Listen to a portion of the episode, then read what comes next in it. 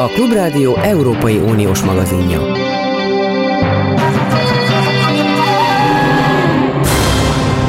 Jó napot kívánok, Zentai Péter vagyok. Németország az én, eh, ha szabad, megint csak a saját véleményemmel kezdenem, ezt a műsort, mint mindig. Eh, Németország egy drámai, történelmi fordulatot látszik végrehajtani.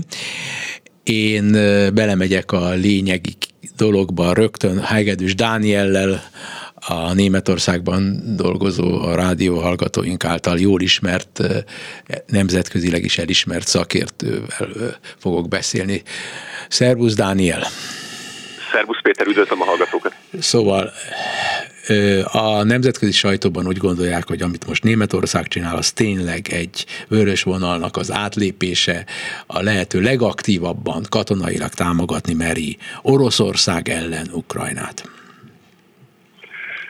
Igen, nyilván a, a döntés, amire Olaf Scholz kancellár jutott, az egy nagyon helyes döntés volt abban a tekintetben, hogy Németország engedélyezte számos más európai partnerének azt, hogy Leopard 2-es harckocsikat szállítson Ukrajnának és maga Németország is elkötelezte magát egy, egy 14 harckocsiból álló kontingensnek a, az átadása mellett. Ez egy fontos döntés. Én úgy gondolom, hogy ez a vörös vonal nem annyira jelentős, mint amilyennek szerintem sokan érzékeltetik. A német kül- és politikának a fordulata tavaly február óta fokozatosan zajlik. Ez egy természetes következő lépés volt.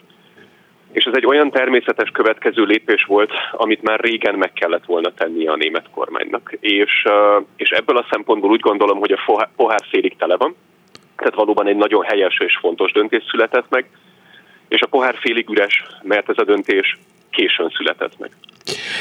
Hogy mikor kellett volna megszületni, az egy jó kérdés. Vélhetően közelebb tavaly szeptemberhez, amikor Ukrajna először kérte ezeknek a harckocsiknak az átadását, de legkésőbb biztosan, hogy múlt pénteken az Ukrajnát támogató védelmi minisztereknek a Ramsteini találkozásán, akkor Németország egy önállóan bejelentett döntéssel helyreállíthatta volna a saját kül- politikájának az imázsát Washingtonban, a kelet-közép-európai országokban, és ehhez képest négy nap halogatással tulajdonképpen az egyetlen dolog, amit a német kancellár elért, az az, hogy semmifajta politikai hasznot a döntésből igazából Németország nem tudott húzni.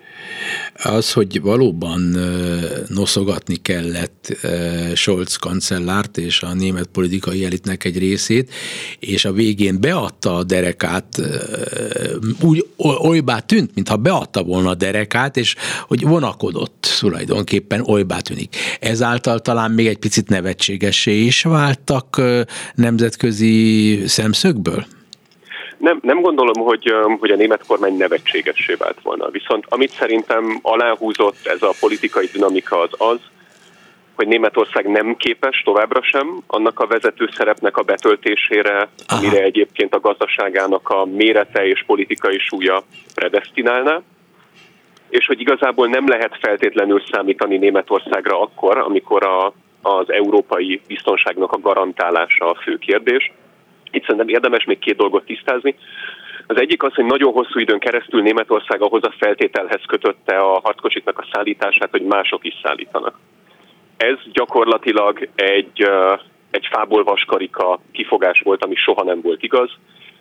Spanyolország már tavaly júniusban szeretett volna német eredetű Leopard harckocsikat szállítani Ukrajnának, amit a német kormány akkor gyakorlatilag megvétózott és hosszú hónapok óta egyértelmű volt, hogy Lengyelország más Leopard harckocsik birtokában lévő államok szeretnének ilyen harckocsikat küldeni Ukrajnába, de a német ellenállás miatt nem tudnak.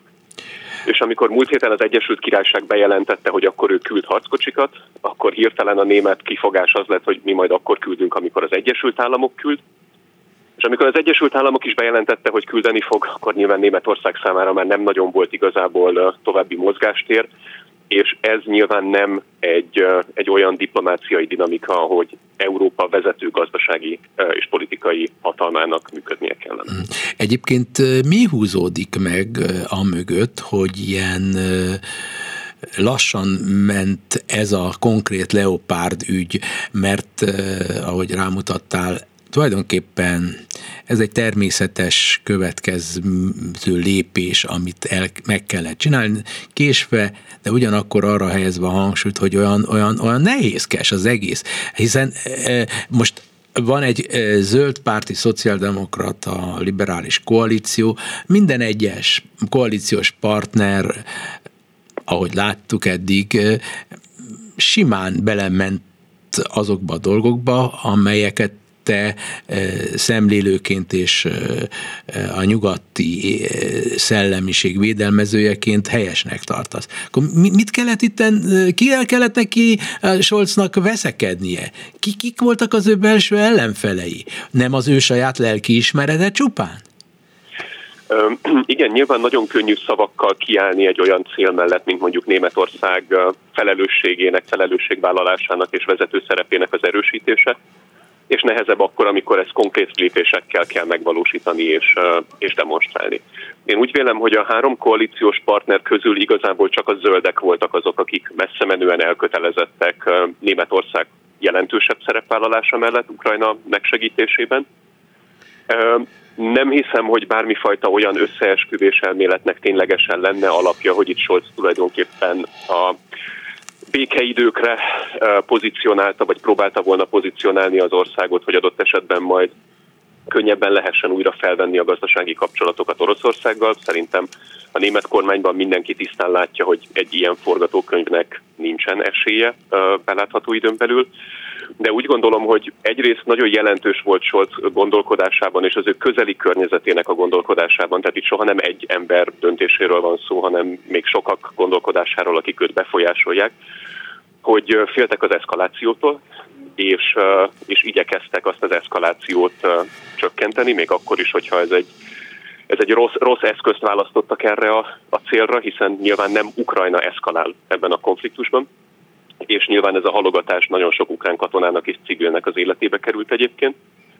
Másrészt pedig nyilván ott lehetett valóban az a tradíciója a német külpolitikának, hogy, hogy ők szeretnek multilaterális keretekben és másokkal együtt fellépni. A probléma az, amit már egyébként hangsúlyoztam, hogy lettek volna ebben partnerei Németországnak, úgyhogy nyilván lehet, hogy ez befolyásolta a gondolkodásukat, de inkább kifogásnak tűnik sem, mint ténylegesen egy meghatározó elemnek. De, de, de akkor, akkor hallottunk arról, vagy ismersz olyan fajta belső ellenálló szemét vagy csoportot a politikai döntéshozatali infrastruktúrában, amelyik ki nyilvánította, hogy, hogy nem szabad, nem szabad ilyen módon frociznunk az oroszokat, nem szabad provokálni. Mondta ezt bárki ott? Um Ilyen információ nem csak nekem nem áll rendelkezésemre, hanem gyakorlatilag a teljes német médiának és elemzői közösségnek sem áll rendelkezésére. Uh-huh. A, a fegyverszállításokról való döntés németesen szólva Chefsache, vagyis a legmagasabb, legmagasabb szinten, szinten a kancellár által és a kancellári kabinetben kerül eldöntésre, de hogy ott ténylegesen kik azok a tanácsadók, és hogy ténylegesen milyen irányba és milyen mértékben befolyásolják Scholz gondolkodását, vagy ez az ő személyes, személyes álláspontja volt az elmúlt hetekben, hónapokban, erre vonatkozóan nincsen, nincsen stabil információ. Arra sincsen uh, utaló jel, hogy esetleg Angela Merkelnek még mindig ott van a szelleme, netán fizikailag is valahol közvetítőkön keresztül e, próbálja befolyásolni. Mert az, amit most csinál a német kormány, hát egyrészt az nagyon nagyszerű dolog, hogy megszületett a döntés, legalábbis a magunk fajta gondolkodók szerint, a másik oldalról pedig olyan, olyan, olyan merkelies volt ez a néhány hét, néhány nap. Én még mindig azon az állásponton vagyok, hogy dacára a fentebb elmondott kritikának a német kül- és védelempolitika többet változott az elmúlt egy évben, mint az azt megelőző Aha. 16 év alatt. Úgy gondolom, hogy az, hogy Németország ebbe a helyzetbe került, és Európa ebbe a helyzetbe került, azért, azért nyilván Angela Merkelt is részben terheli, ha nem is politikai, de történelmi felelősség. Nem gondolom azt, hogy, hogy itt lenne ilyen irányú befolyásolás. Azt se gondolom, hogy Angela Merkel egyébként ambícióval rendelkezne arra, hogy a jelenlegi német kormánynak a, a politikáját befolyásolja. Szerintem az, ami Merkelinek tűnik ebben a dologban, az az, ami, ami nem az ő személyéhez kötődik, hanem gyakorlatilag tényleg a német külpolitikai gondolkodásnak a DNS-ébe van benne. Ez pedig az, hogy másokkal együtt, rizikót minimalizálva, nem egyedül előre rohanva, igazából amikor Németország egyoldalú döntéseket hoz, azt is inkább igyekszik a, a fű alatt, és, és nem nagy csindadrattával tenni. Úgyhogy úgy gondolom, hogy itt nem Merkelnek az öröksége, hanem az azt megelőző két-három évtizednyi német külpolitikának az örökségét láttuk még ebben a hezitálásban az utóbbi hetekben. Minden esetre ugye nem tudom mennyire nyilván nagyon figyeled egész Európát, és figyeled a hazádat is, Magyarországot is, és, és ugye azt érzékelheted, hogy itt a főfőnök teljesen kiforgatja azt a fővonalat, amit a nyugat képvisel, és ő úgy állítja be, mintha Németország és az egész európai közösség valamiféle amerikai báb lenne, legalábbis az amerikai demokraták, liberálisoknak a bábja lenne, vagyis ugyanazt mondja, mint a, a, az orosz vezér, és hogy hogy, hogy ugye azért nem árt ismételni, kérdezem tőled, hogy, hogy ez, a, ez, ez, ez úgy, ahogy van, nem igaz, hiszen Lengyelország, a balti országok, a skandináv országok, azok nem amerikai nyomásra korbácsolják őket az amerikaiak, hogy eh, keményebbek legyenek, mint ők maguk. Hát, hát ez, ez abszurditás, hogy ezt itt eh, én, én mondom én, lehet, hogy tévedek, hogy ezt így nálunk eladni lehessen, és, az Ameri- és a magyar miniszterelnök most egy amerikai konzervatív labban megjelent a, egy interjú, interjúja, amiben totálisan ezt mondja, hogy, hogy hát ez az amerikai beavatkozásnak az eredmény. Én úgy gondolom, hogy ez a narratíva két ponton nem igaz. Az egyik pont az, amit te is említettél, és teljesen egyetértek veled, hogy itt tulajdonképpen a, a nyugati szövetségi rendszer, a napirend meghatározása és a célok tekintetében a kelet-közép-európai országok, Lengyelország és a balti államok viszik elsősorban előre. Tehát ne felejtsük el, hogy januárban ugyanúgy komoly politikai viták övezték egyébként az Egyesült Államok kongresszusában a, az Ukrajnának szánt pénzügyi segélycsomagnak az elfogadását.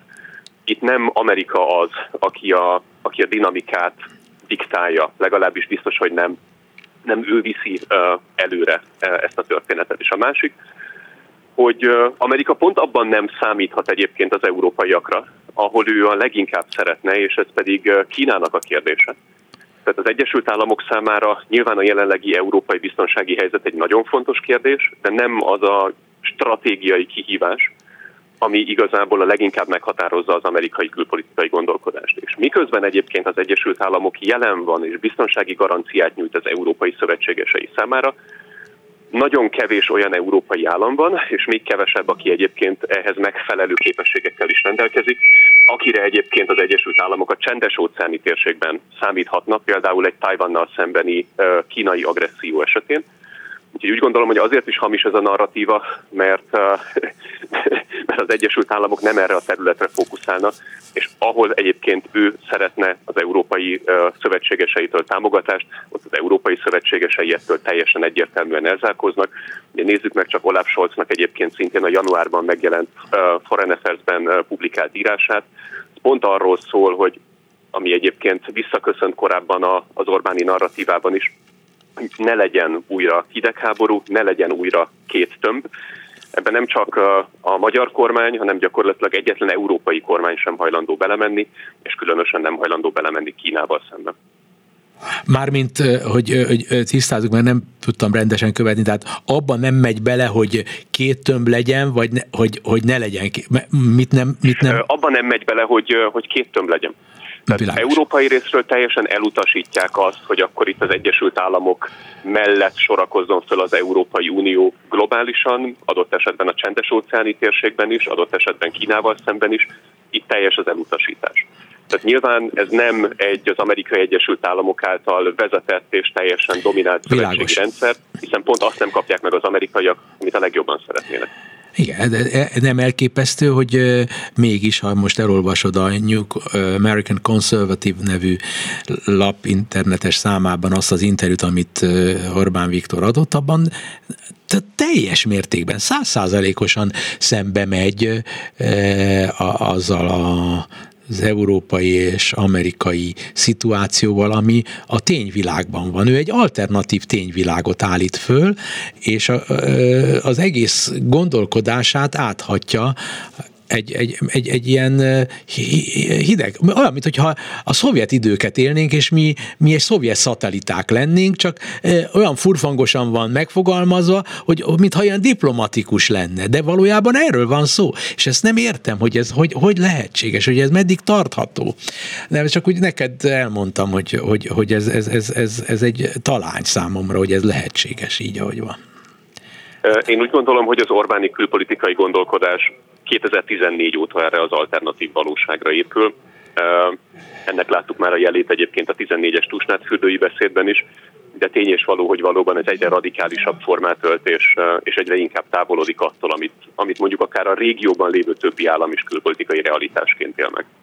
Hm elképesztő, és hogy, hogy, hogy szövetséges nélkül a, köz, a körzetünkben csak Szerbia a szövetségesünk, és ezt végig lehet csinálni, és abban reménykedni, hogy az oroszok majd nyerni fognak, vagy abban reménykedni, hogy Kína majd megszállja a tájvát, de, de az embernek az esze megáll.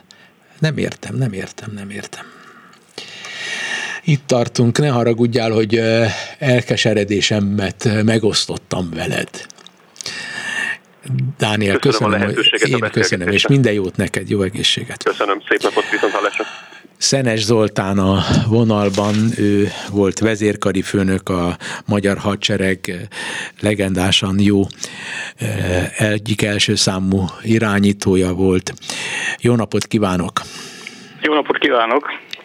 nem hallotta az előző beszélgetésnek az első ja, részét. A végét hallottam. A végét, igen, de hát ahhoz is hozzászólhat. Kíváncsi is hát, lennék egyébként. Részbe értek egyet az előttem szólóval. Igen, na hallgatjuk, Részben. akkor igen, mondja.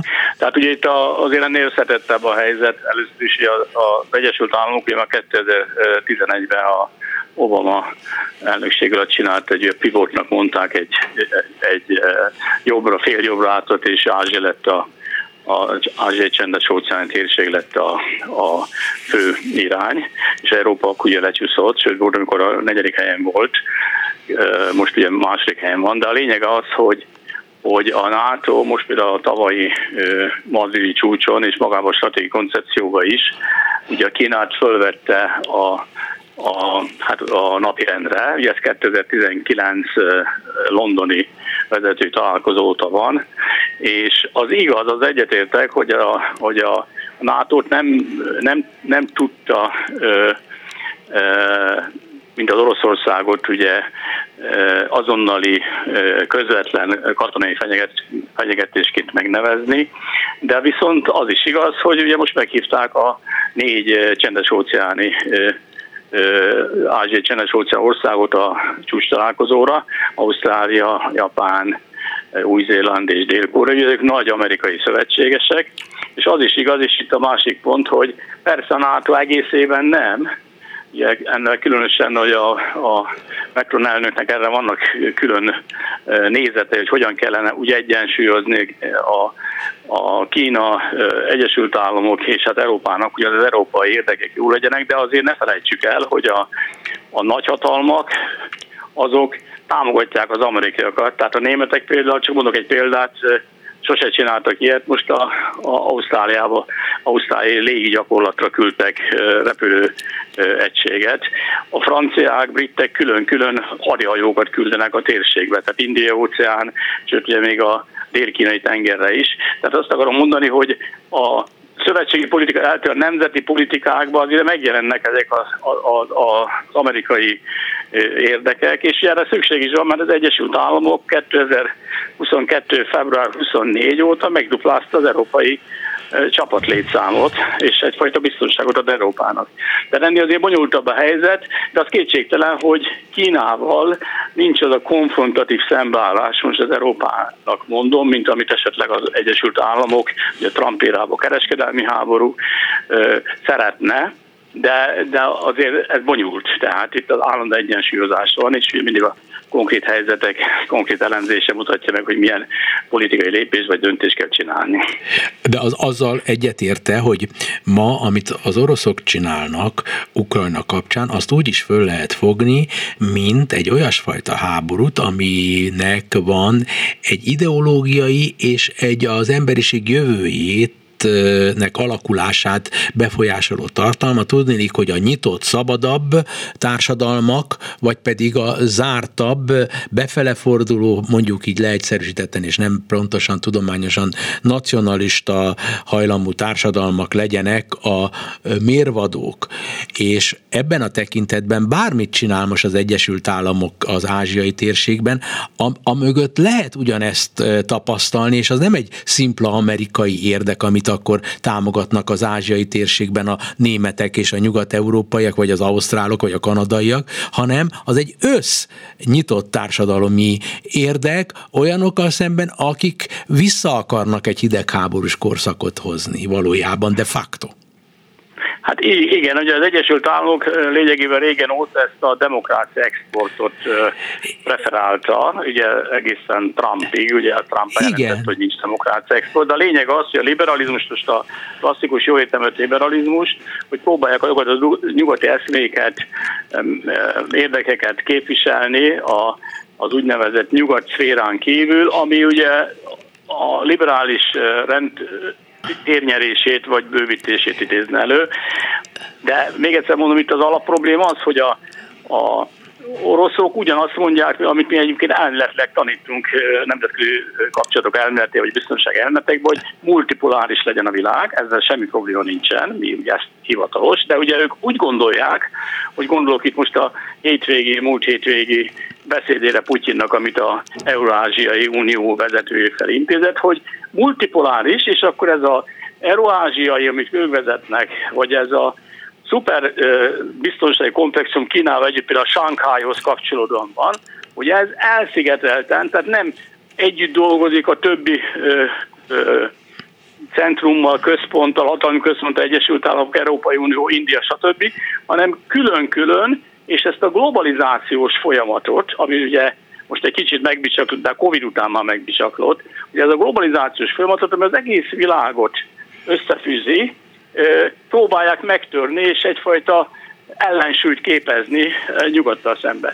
Tehát amikor 2019-ben kim voltam Moszkva véden a biztonságpolitikai konferencián, ott az orosz előadók, beleértve a legmagasabb politikai vezetőket, mindig úgy, úgy, mond, úgy beszéltek nyugat, hogy az úgynevezett nyugat. Mert ugye a nyugat az nem egységes, mert bejött ez a liberális, illiberális harc, ami nagyon sok országban megfigyelhető, a hatalomért vagy a harc, és azok az értékek, amelyek hagyományosak, ugye, ami a, a idealizmusból és a liberalizmusból fakad, azt nem tisztelik. És ebből fakadóan elindul egy ilyen töredezettsége, vagy széttörése igen, igen. ennek a globális világrendnek, amit ugye először a gazdaság hajtott, utána pedig az információs technológia. És egy, ugye ezért türelmi, mind egy... rárakódik az ukrán, az orosz-ukrán háborúra. Most türelmét kérem, nem sokára folytatjuk a beszélgetést. Köszönöm. Szenes Zoltán volt vezérkari főnök, hadit hadtudós. Világos, hogy nagyon sokrétű problémakör, kihívás húzódik meg az ukrán-orosz háború mögött alatt, és most az a fenyegetés erősödik, mintha valóban a nyugat, pontosabban az Amerika vezette nyitott társadalmi tömb és Oroszország vívna egymással háborút, azáltal mondják az oroszok, hogy Abrams és Leonard, és Leonard, Leopard típusú tankok is érkeznek, még pedig Németországból Ukrajnának. Ezek a tankok, ezek az új felszerelések tényleg képesek katonai csodára? Hát az új technika vagy az új technológia önmagában nem képes katonai csodára, tehát de fontos lehet Ugye a nyugatnak a e, támogatása, az Ukrajna fegyverrel való támogatása, az folyamatosan változik, tehát egy ilyen evolúciós folyamat. Ugye kezdődött azzal, hogy kinetikus fegyvert nem szállítunk, csak egyéni felszerelés, csak védelmi fegyvereket, és most a vita, ugye, ami alapvetően Németország döntés körül alakult ki, az igazából ennek a vitának a lényege ilyen pszichológiai vita, mert ugye most átlépkezte a tehát már most konkrét támadó, szárazföldi támadó fegyvereket, ami ugye most a harckocsiban nyilvánul meg, de ezen kívül gyalogos harcjárműket, stb.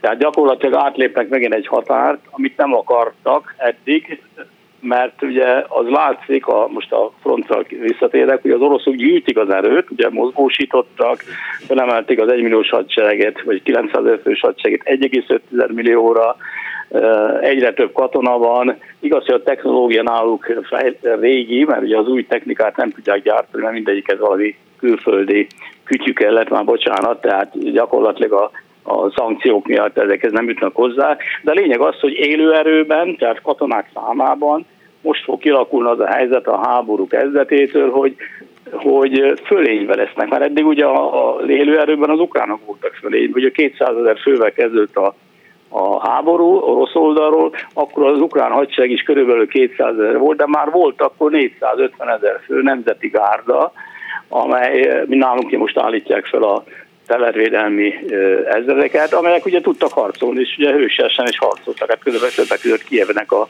egyik irányát ők védték. Tehát gyakorlatilag itt most arról szól a történet, és azért volt ez a nagy politikai vita, mert a nyugat néhány hónap után rájött, hogy koordinálni kell a a kétoldalú fegyverszállításokat. Ugye a NATO nem tudott abba dülőre jutni, hogy egységesen, tehát szövetségi szinten, hanem minden ország, amelyik akarja, támogatja. Mi például nem támogatjuk, de a NATO-ból, a, ugye jelenlegi 30-ból 26 ország ad fegyvert, vagy katonai felszerelést.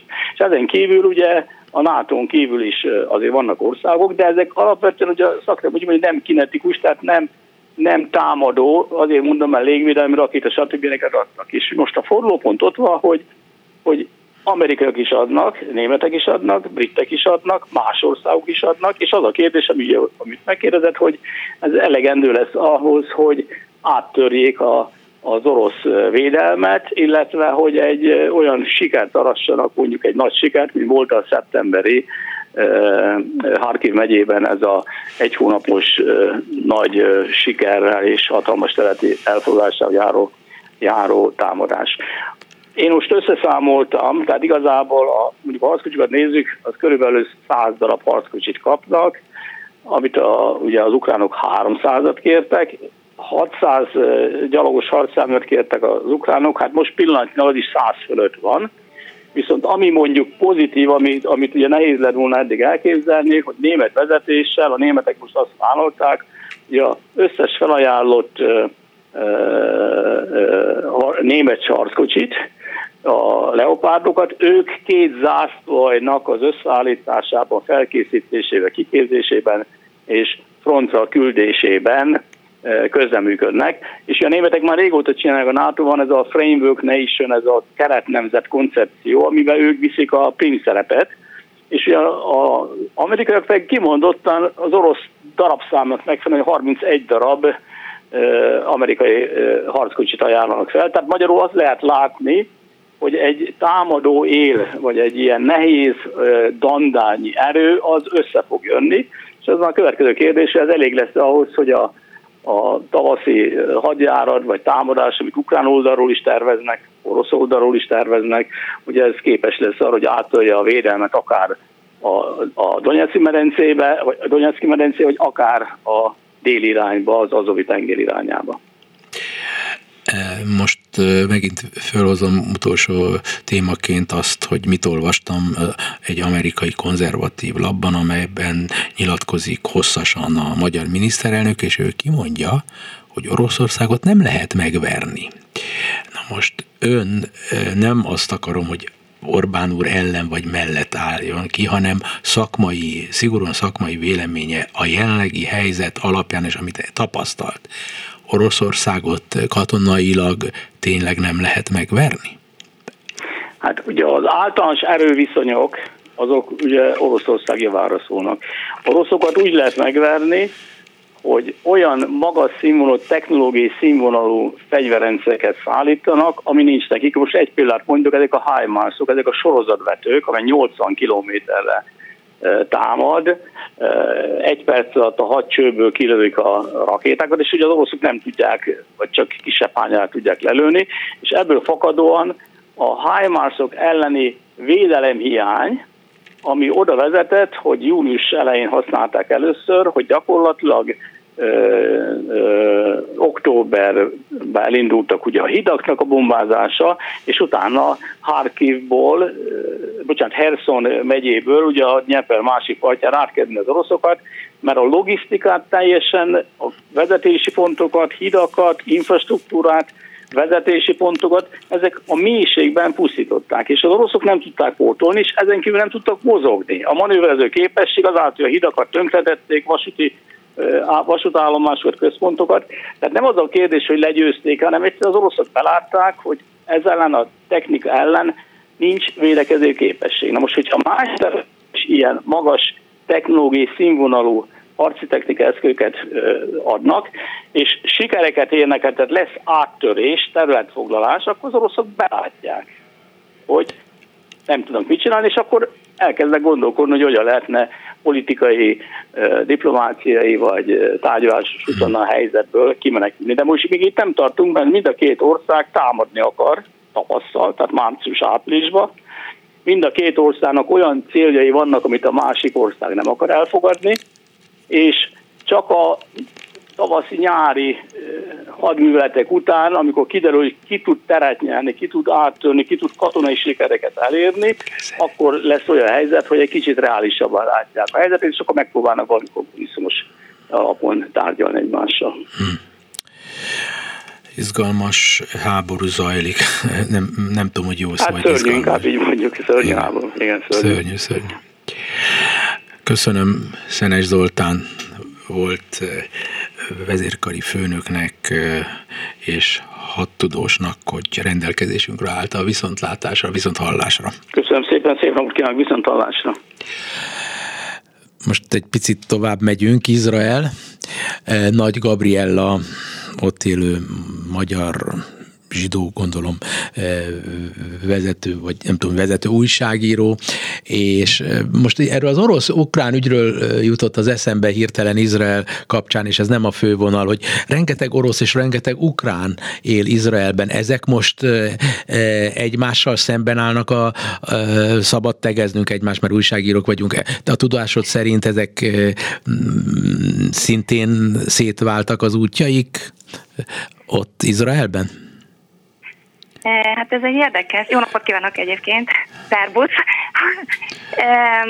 Ez egy érdekes felvetés, eh, mert valóban eh, sok ukrán és sok orosz is él Izraelben, és nyilván van politikai véleményük, és, és igazából az ukránok és az oroszok egymással annyira nincsenek, nevezzük finoman, közös nevezőn, tehát ez, ez tény, e, tehát van egyfajta e, szembenállás közöttük. E, most egy másik történet az, hogy most a, a háború miatt Izrael mindent megtett, hogy a, mind az orosz, mind az ukrán zsidókat kimenekítse, és tehát vannak ugyanan érkezők, és e, e, valóban az oroszok részéről, most én a saját, amennyit én tapasztaltam, persze ez nem egy, egy alap tehát ebből nem lehet levonni végső következtetés, de az oroszok az biztos, hogy nem, nem igazán szeretik az ukránokat, de úgy tűnik nekem, hogy ez már ez az ellentét az elején volt nagyon csípős, és most egy kicsit úgy lazul a dolog, tehát még ez a háború így folyamatosan halad előre, így az Izraelben élők egy kicsit, hogy mondjam, lenyugodtak. Uh-huh. Egyébként viszont ami miatt érdemes beszélni Izraelről most, az az, hogy van egy ismét egy új régi miniszterelnökük, aki az egész nemzetet nagyon megosztja, mármint az egész izraeli nemzetet, és ő személy szerint kitűnő kapcsolatokat ápolt mindig Putyinnal, míg elődje Lapid nyíltan ukrán barát volt, és segítette nem is titkoltan az eddigi kormány Ukrajnát. Netanyahu-tól vársz valamiféle visszamozdulást Oroszország irányába Izrael részéről? Igen, ez egy nagyon érdekes helyzet történt, mert Netanyahu folyamatosan több mint tíz évig ugye miniszterelnök volt, tehát ő egy ilyen bebetonozta tulajdonképpen magát és a baráti köreit. Tehát kialakult egyfajta ilyen hatalmi egyensúlyt a közel-keleten, tehát ugye jobban volt Putyinnal, mert Szíriában Putyinnak is érdeke volt az, hogy Izrael rendet rakott tulajdonképpen, tehát ez egy ilyen érdekes hatalmi egyensúly volt. Na most a másfél évvel ezelőtt, amikor a Netanyahu ugye elveszett a vagy nem tudott kormányt alakítani, kinek hogy tetszik, ez pontosan azután, az előtt történt, hogy kirobbant ez az orosz-ukrán invázió.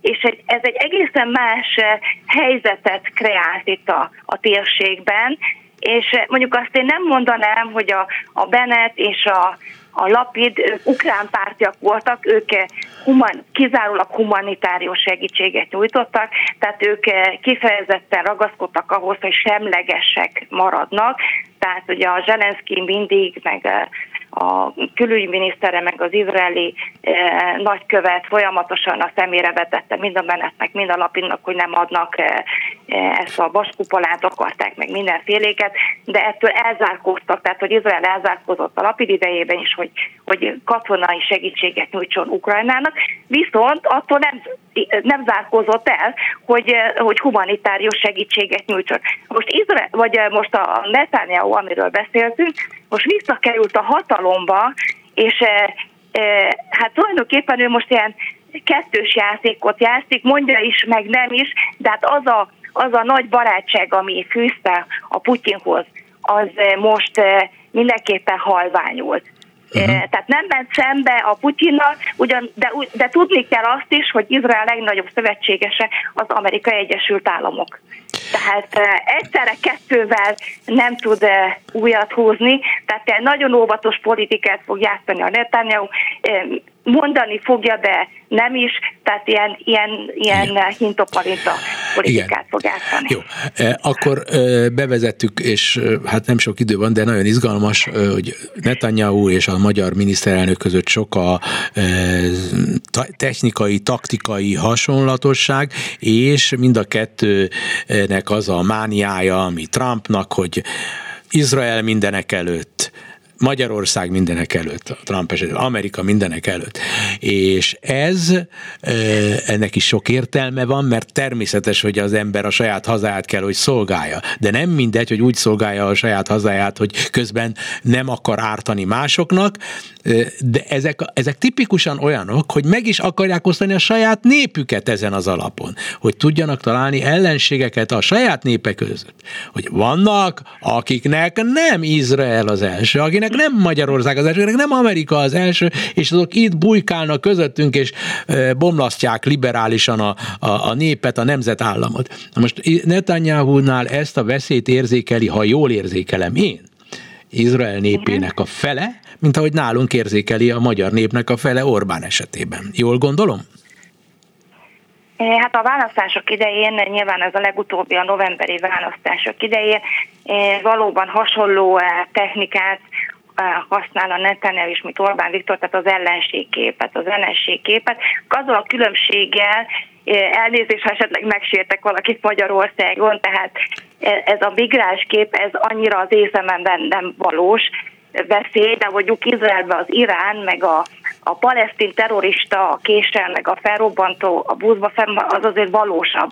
És e, nyilván e, Izrael 75 évében még azok is, akik e, nem csak Izraelre gondolnak, azok szemében is, tehát a biztonság az egy nagyon fontos kérdés. Tehát ez az ellenségkép, ez a folyamatos háborús készültség, a folyamatos, nincs olyan család, akinek nincs halottja, aki háborúba halt meg, vagy, vagy terror áldozat lett volna. Tehát ez egy valós félelem. És nyilván Netanyahu ezt nagyon ügyesen és nagyon profi módon ki tudta használni most is. A fele ország mondjuk úgy, hogy ez egy billegős dolog volt az izraeli választási törvények miatt, mert hogy aki kiesik, annak a mandátumai az eleve átkerülnek a a győztes oldalra, tehát ez, így lett 64 mandátum a Netanyahu-nak.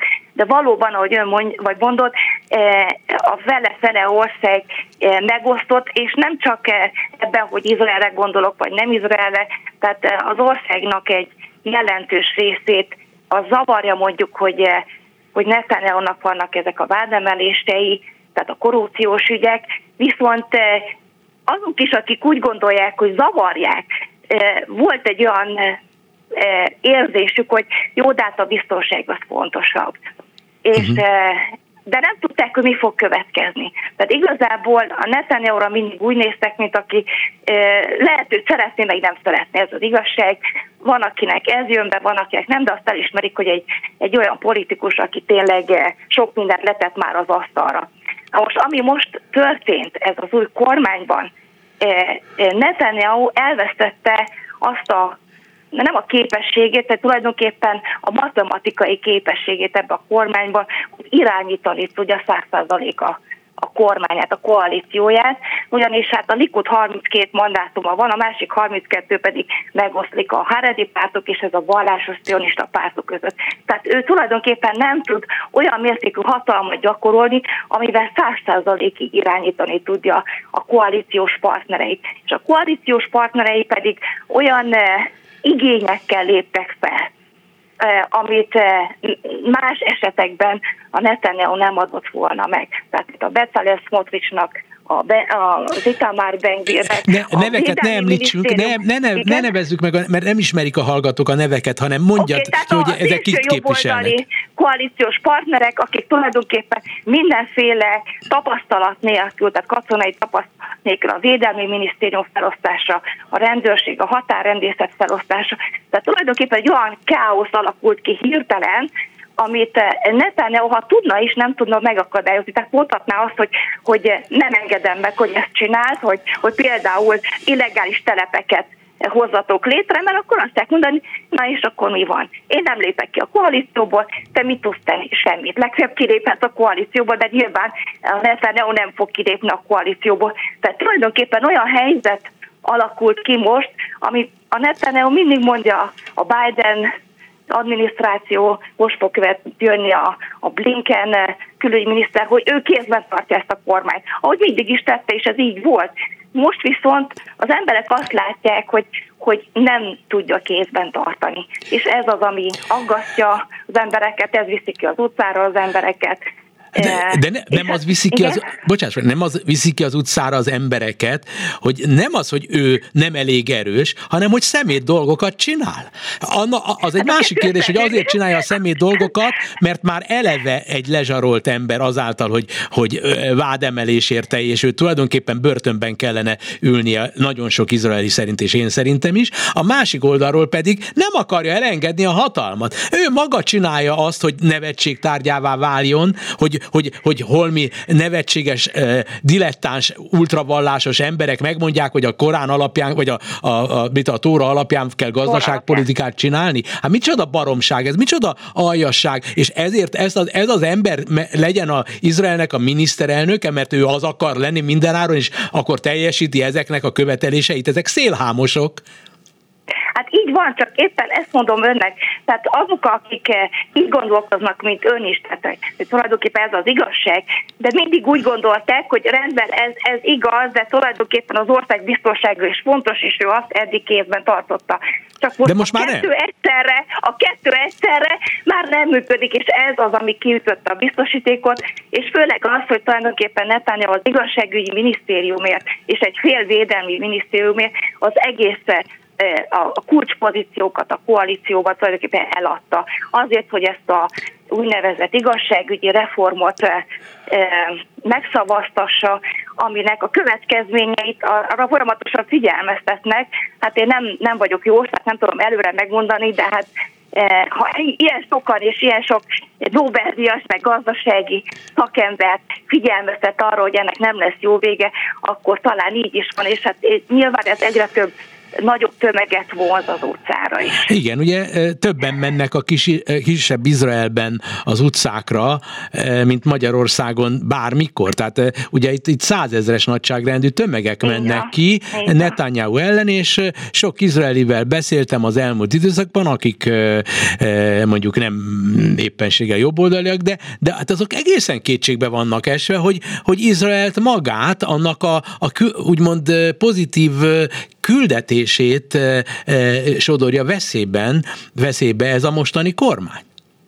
Így van, tehát a választások előtt, ha visszatérünk erre a 50-50 százalékra, igazából nagyon sokan, akik tulajdonképpen Likud pártiak, vagy ilyen jobboldali pártiak, úgymond nem tudták azt, hogy mi fog következni. Tehát erre nem számított senki sem, hogy ilyen, hát persze az eredményeket sem tudták kerülni az emberek, de azt, hogy ez, ez ide fog jutni, nem.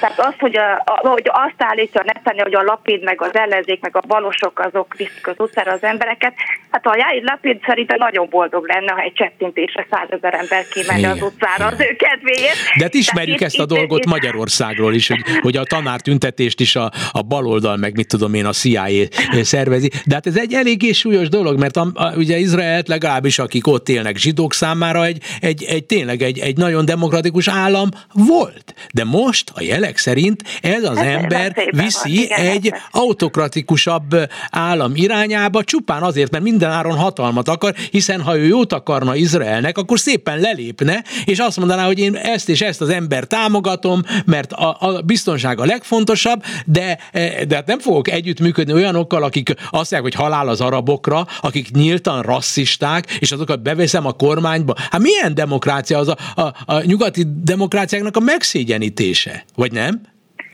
Hát így van, de azért közel-keleten a, a demokrácia fogalma... Jó, de Izrael azt mondja más. magáról... Izrael, Izrael mindig is a köze, a régióban mondjuk úgy a, tényleg demokráciának számított. Most jutott el az a pont, amikor tényleg azt lehet látni, hogy hogy valami olyasmi fog történni, ami, ami gyökeresen megváltoztatja azt az elmúlt 75 évet, amiért ez az ország azért nagyon erősen megküzdött és, eh, és hát igazából sokan azért döbbentek meg, hogy ezt, ezt eh, egy ilyen eh, szempillantás alatt ezt egyszerűen el lehet tüntetni a 75 évnek a munkáját, ezt a, Igen. akár a demokrácia vonatkozó munkáját is. És hát mindenki úgy van vele, hogy egyszerűen nem hiszi, hogy ez megtörténhet, de hát Murphy törvénye szerint, ami megtörténhet, az sajnos meg is, meg is történik. történik. És, és, és reméljük nem egyébként. Igen, egyébként igen? most tehát, ha lemennék Tel Avivban az utcára, és ezt te megteheted, vagy bárhol Izraelben, akkor ez, ez, ez így rajta van a, a, a mindennapok életén, vagy ez inkább csak bizonyos időpontokban, amikor vannak a tüntetések, akkor jön felszínre, vagy, vagy, vagy, a, vagy a, ugyanúgy, mint nálunk, hogy rokonok, ismerősök közti barátságokat, eh, szövetségeket tud eh, szétrobbantani, hogy ki a Netanyahu mellett van, és ki a nem ő mellette. Tehát most már nagyon kevés idő van, erre próbálj nekem röviden válaszolni. Hát eleve eddig is az ilyen volt, hogy nem kompatibilis dolgok, hogy mit tudom én, az ultraortodoxok meg a szekulárisok, tehát hogy a askenázik eh, szefádok között, tehát azért ellentétek mindig is voltak, tehát ez, De a mostani, ez, a mostani. újdonság. A mostani egyébként a Tel Aviv az egy, az egy békesziget volt mindig is, tehát ez egy külön különálló eh, világ az egész Izraelben, eh, de így azt tudni, hogy, eh, hogy nyilván mindig is az volt a probléma, hogy az emberek, a Tel Avivjak nem mentek el szavazni. Tehát mindig azért azon állt, vagy bukott, hogy kényelmesek, úgy vannak vele, úgyis majd jó lesz, meg itt Tel Avivban minden jó lesz, és nem mentek el. Na most ezen, ezen a, ha kimész egy tüntetésre, akkor valami egyébként egy nagyon békés tüntetés. El nem lehet képzelni, az izraeliek állandóan tapossák le egymás lábát a buszon mindenhol. Hogy lehet százezer ember, hogy fér el úgy, hogy egyszerűen még véletlenül se ki meg a másikat.